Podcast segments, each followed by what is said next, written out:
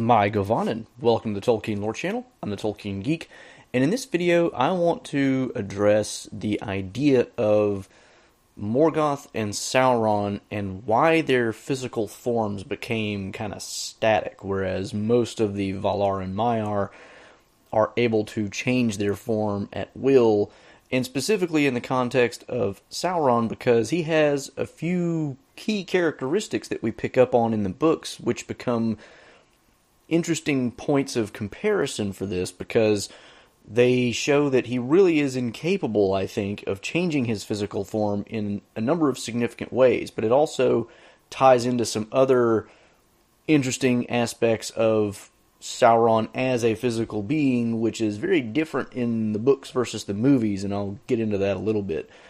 But what sparked this conversation, or this idea rather, was a conversation I was having with David Rowe on Twitter David Rowe is the author of The Proverbs of Middle Earth, which is a really cool book I've done a review on. I'll link to my review in the comments below. Not the comments, the description below. And you should totally pick that book up if you're interested in kind of a cultural analysis of the peoples of Middle Earth via their different sayings and proverbs. It's a really cool book. Uh, but he also has a really interesting thread going on Twitter where he has, like, if, if you like his comment, he will give an opinion on Lord of the Rings, and a lot of the stuff he puts in there is really interesting.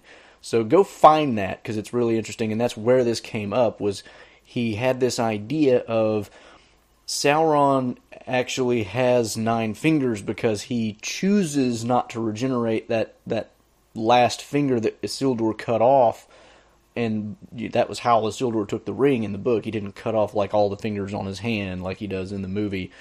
He just cut the one finger off and took the ring that way. And he was theorizing that Sauron, you know, maintained that as a way of remembering his defeat, which kind of fuels him to then do better the next time. I have a difference of opinion with him on this particular issue, and there's no way to prove who's right here, so I'm not trying to make this a argument with him. I'm just going to explain my theory why I believe it, and how that relates to some other things that we learn about both Morgoth and Sauron in terms of their physical appearances. So let's take a look and see what we can make out from what the text tells us on this topic. So, of course, one of the things that we've already mentioned here is that Sauron has nine fingers. You wouldn't ever get this from the movie, because in the movie, Sauron is apparently just a giant flaming eyeball, which is not at all the case in the book. That that's not true. In fact, we know because Gollum tells us that the Dark Lord has nine fingers on his hand. Gollum straight up tells Frodo and Sam this because Gollum has been in the presence of Sauron himself being tortured. So Gollum has actually seen this. Now, there are a number of ways you could take this. You could take David Rowe's approach on what the you know his his choosing to remain in that form. My approach is is different, and I'll explain it. But another thing that came up in this conversation is the idea of the eye, because the eye is a big conversation topic in the book as well. It's not just the movie that gives us this imagery of the eye. The the livery of the soldiers of Mordor is a red eye, a single red eye, and there is I don't remember how many references there are, but there are a number of references to the idea of an eye seeming to search for or to be, you know, kind of impressing its will or its gaze upon characters. And there's a lot of stuff about Sauron's eye. We do get references, and I forget exactly where this reference is, but there is a line to the effect that few could withstand his gaze or his eye. I don't remember which term it actually uses.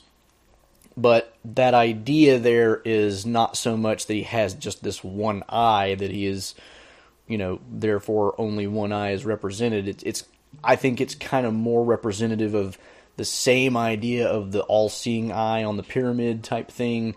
The idea that Sauron, you know, sees a lot, and of course with the acquisition of the Palantir that was in Minas Ithil, now Minas Morgul, he of course sees a lot more even than he did before but also just the the power of his you know the inner force of his spirit is also enough to just daunt lesser beings. And Morgoth was very much in the same vein as well. Morgoth was, before he kind of dissipated his own power, the strongest of all created beings. And he could daunt even others of the Valar before he, you know, became weaker.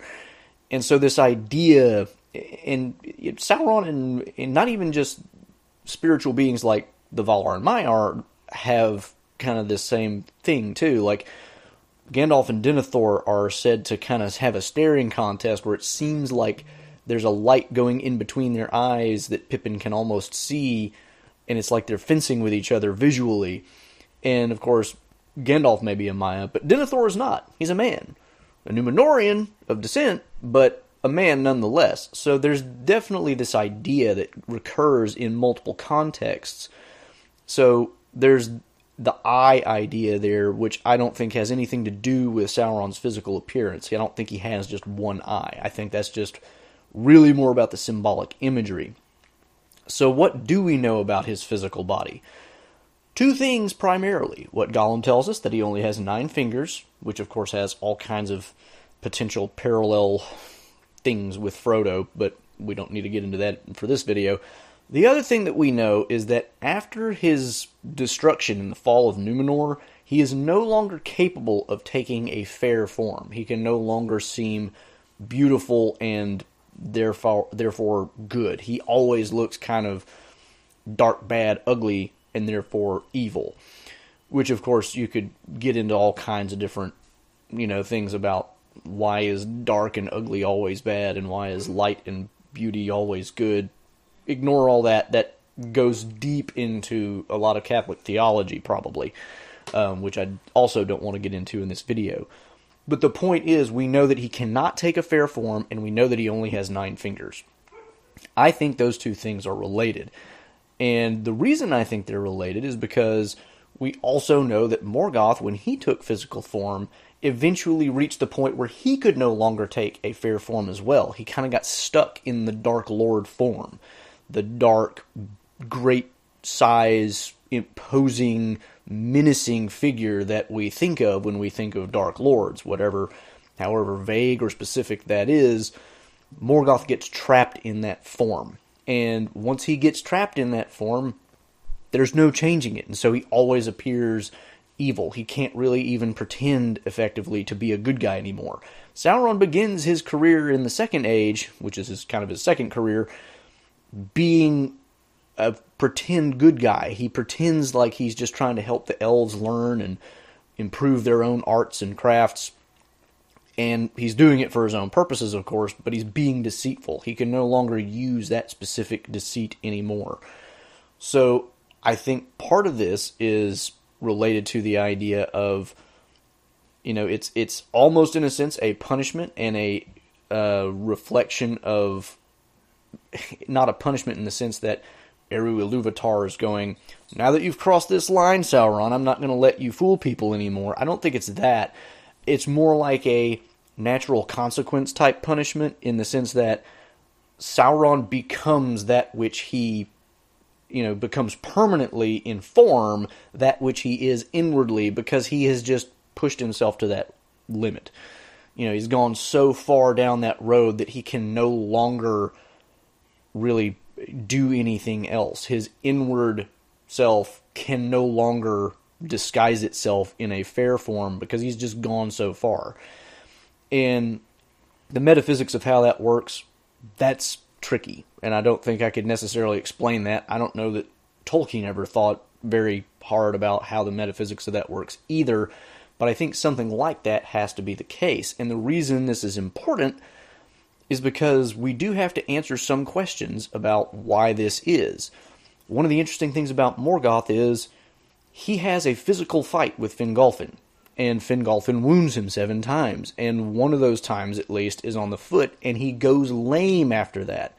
And after he kills Fingolfin, Thorondor, the great eagle, intervenes before he can desecrate Fingolfin's body and rescues Fingolfin, but in the process scratches Morgoth's face, and now Morgoth has a scar on his face.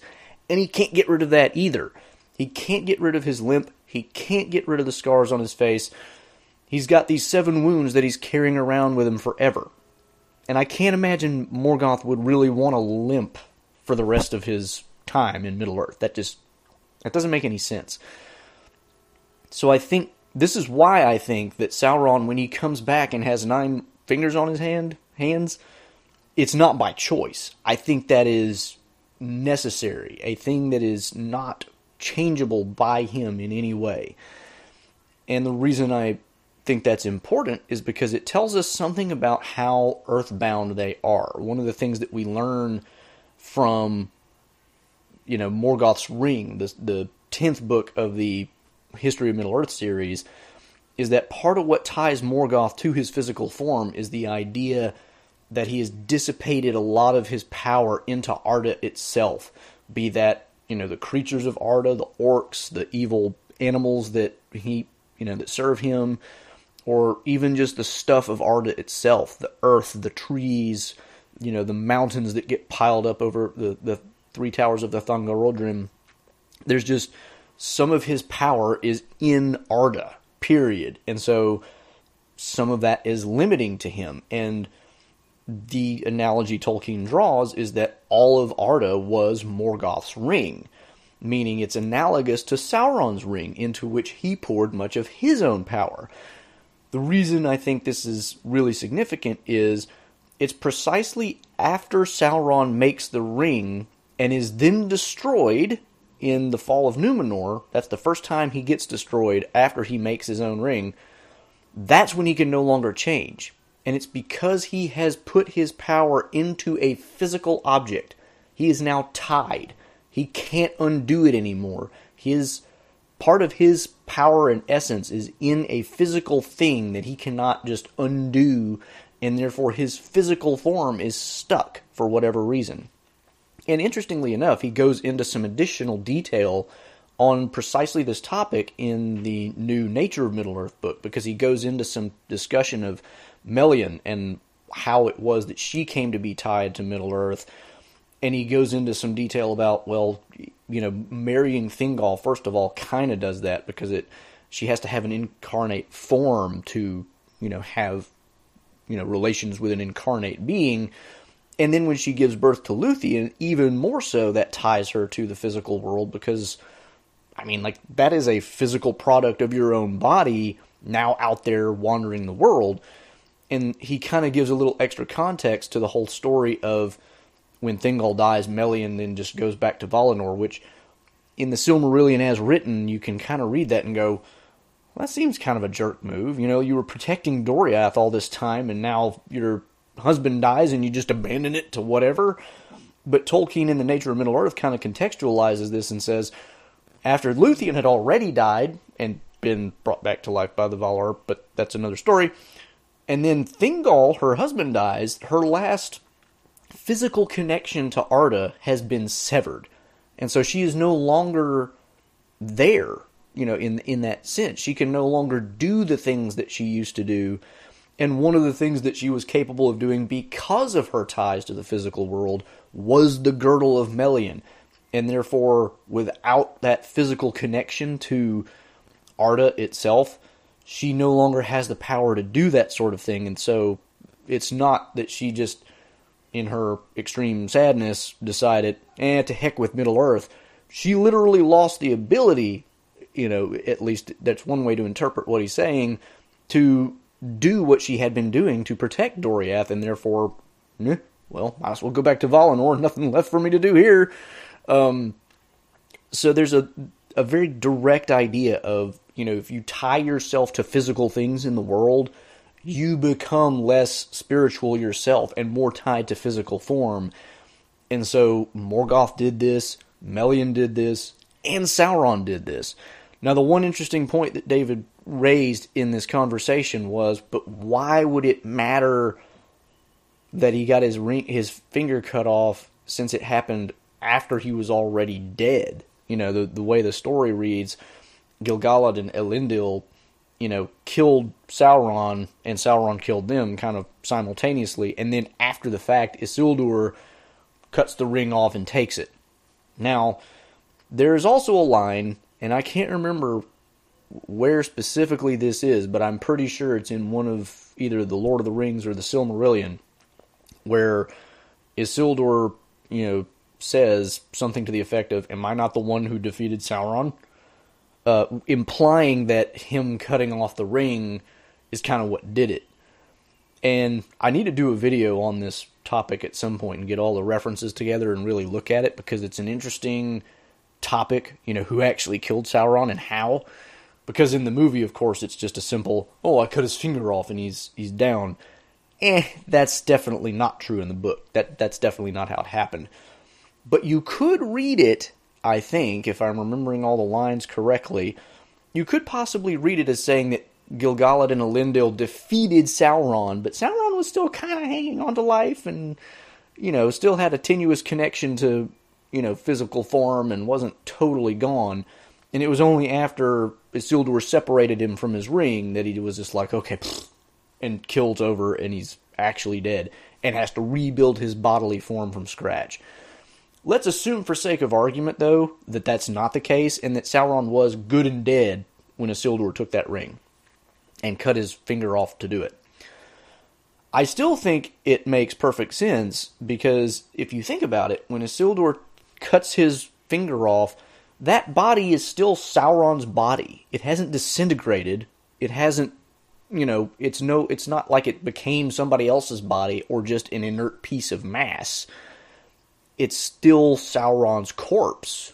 You know, even though his spirit may no longer be in it or animating it, it's still his. And so, to the extent that he can no longer change his body, quote unquote, he's, you know, it, that body is his, and therefore he can no more make changes than he can make changes to the fact that he's ugly, dark, and scary. So, the fact that he gets his hand, his finger cut off, is a permanent damage to his body because it's his body in some sense. You know, because whether his spirit was still in it or outside of it or whatever, he didn't have another body that he could just, you know, manifest whenever he wanted to. So that was still his body. Whatever that was, that corpse laying there on the, the slopes of Mount Doom, still his. So any damage done to it, you know, that would have been damage that was going to be permanent. Now you could say, well, but then that doesn't make sense because then what if somebody cut off Sauron's head? Wouldn't he just come back as a headless whatever? Ah, I mean, I think there's ways around that. For one, the act of cutting off the head is really just an act of killing, and therefore, you know, that's the head can reattach. A finger can reattach too, but it has to reattach. It's still a separate thing, right? So you still have to manifest it again. Also, the other thing is, Sauron being a spiritual being who is manifesting a body, not one who just has a body, could he walk around without a head? I think probably he could.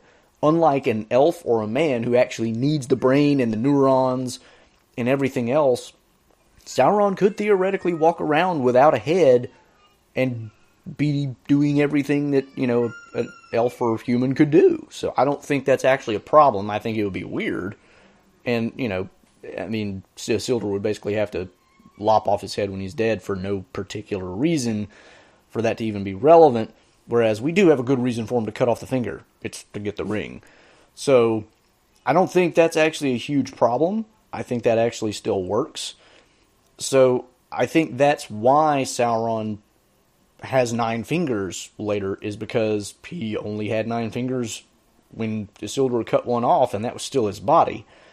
You know, the continuity is broken in the sense that it's probably not the same material stuff that makes up his new body, but it's still the continuity of that was the body I was inhabiting, and therefore it was mine, even if I wasn't inhabiting it at the time.